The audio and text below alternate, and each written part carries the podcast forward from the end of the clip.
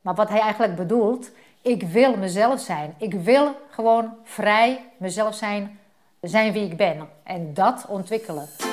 Welkom bij de podcast Ik ben gewoon normaal. Over hoogbegaafdheid en uitzonderlijke begaafdheid. Mijn naam is Renate Hamsikova.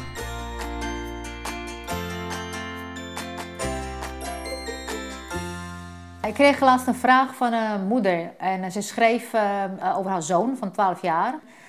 Hij zit 13 maanden al thuis. Hij is niet naar school geweest en hij heeft klachten, is doodmoe, uh, uitgedoofd. zit hij op de bank, zegt ze, en is nou ja, niet in beweging te krijgen. Maar hij is blij in de natuur en hij zou heel graag naar Alaska willen. maar school, daar wordt hij echt, nou ja, daar gaat hij van dichtklappen.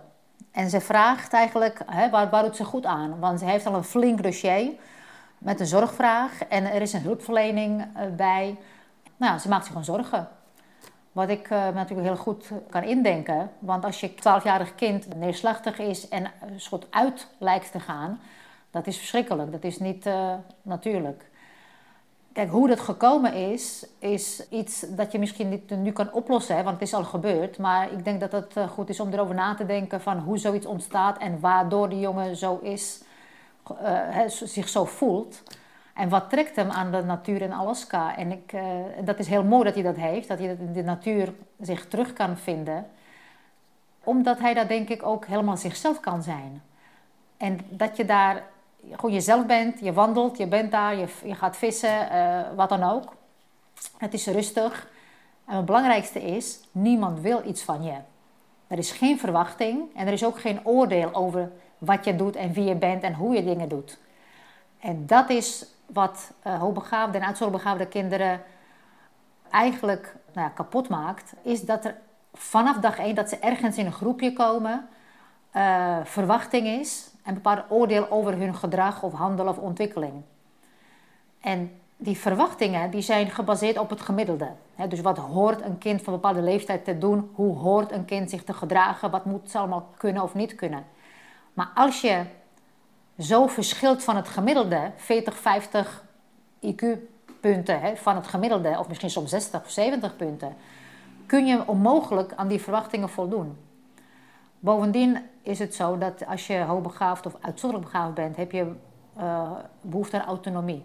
Grote autonomie. Dus je, van nature wil je uh, je ontwikkelen natuurlijk. Je wil leren, je wil je ontwikkelen, maar je doet het op je eigen manier, wat bij je past.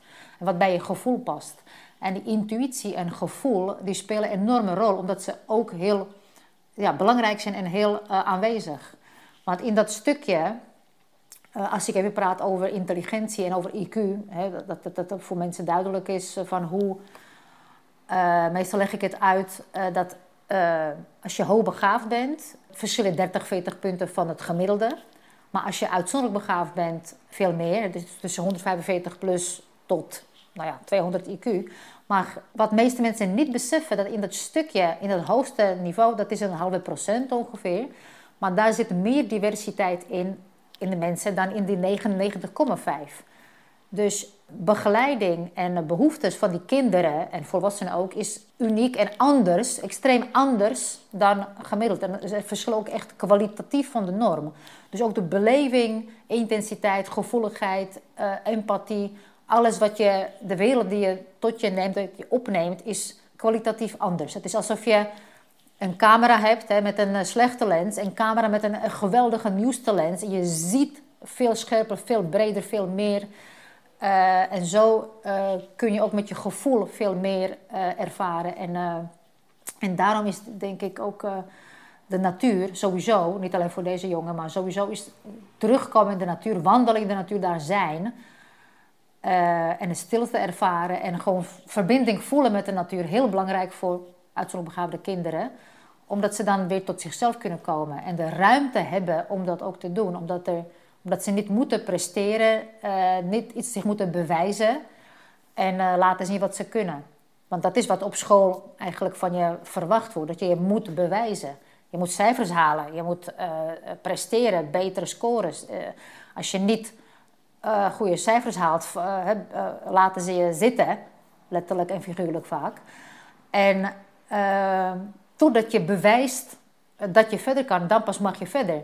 Terwijl als je kijkt naar de puurheid van, van de mens, van het kind, vanuit de natuur, vanuit de biologie, heb je er gewoon hoe dan ook recht op je te ontwikkelen in doorgaande lijn. Ongeacht wat er gemeten wordt en wat je laat zien op een toets. Dus dat recht om, op uh, ontwikkeling heb je. En dat is wat de eh, belangrijke taak is voor ouders. Bij jezelf dat te beseffen dat je dat, je dat recht hebt en het ook aan je kind mee te geven. Dat je dus eigenlijk niet in de stramien van het systeem blijft uh, functioneren, uh, koste wat het kost, want dat is wat je ziek maakt. Dat je weet dat er ruimte is om te zijn wie je bent en, dat, en je moet dus de vaardigheden ook hebben om dat te bewerkstelligen. Daar kan ik een andere keer over hebben. Maar dat is eigenlijk belangrijk, wat, dat besef bij de ouders. Je hoeft niet in de klas uh, te, vijf dagen per week te zitten. Je hoeft niet voor ons het uh, bepaalde schoolsysteem te leren. Natuurlijk is het belangrijk om te kijken wat jij nodig hebt en waardoor jij groeit. En dat is het belangrijkste wat ook met de, deze jongen eigenlijk zou moeten gebeuren. Natuurlijk is Alaska is een idee. Maar wat hij eigenlijk bedoelt, ik wil mezelf zijn. Ik wil gewoon vrij mezelf zijn, uh, uh, zijn wie ik ben. En dat ontwikkelen. Het verschil tussen leven en overleven is dat je, je overleeft als je niet weet wie je bent. En je probeert je best te doen en aan verwachtingen van anderen te voldoen. Maar je leeft als je weet, als je ontdekt hebt wie je bent. Je leeft vanuit je kern. Je bent trots op je uh, authenticiteit. Je houdt van jezelf.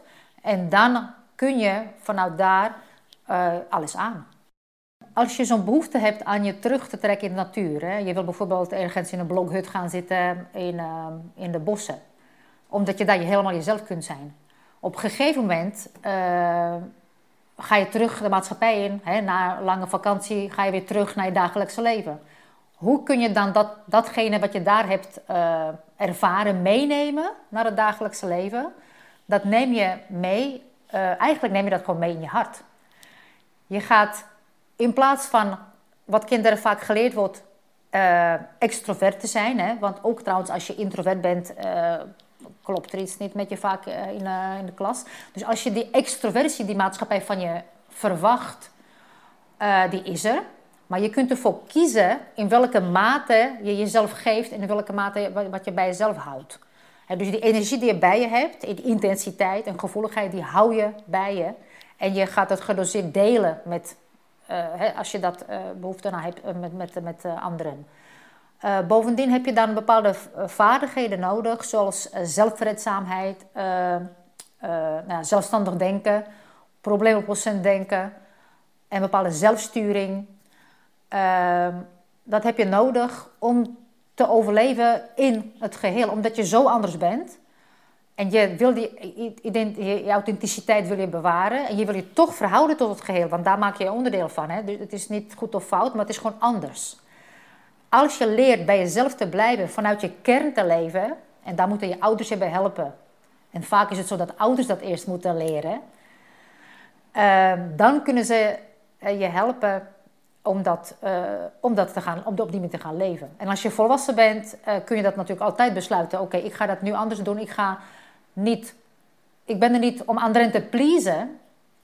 Uh, ik ben er om eerst, ik moet eerst heel worden zelf. En dan kan ik echt waardevol bijdragen.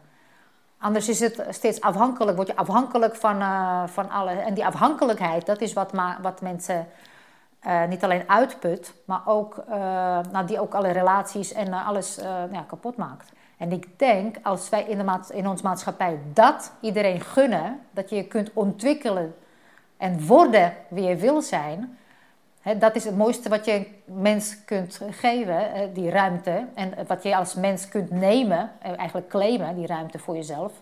Dat je je gaat ontwikkelen zoals je dat wil. En dan kun je ook, denk ik, het mooiste bijdrage leveren aan het geheel. Als je vragen hebt kun je me mailen op renata.iq.nl. Tot de volgende keer. Zorg goed voor jezelf en zorg goed voor elkaar.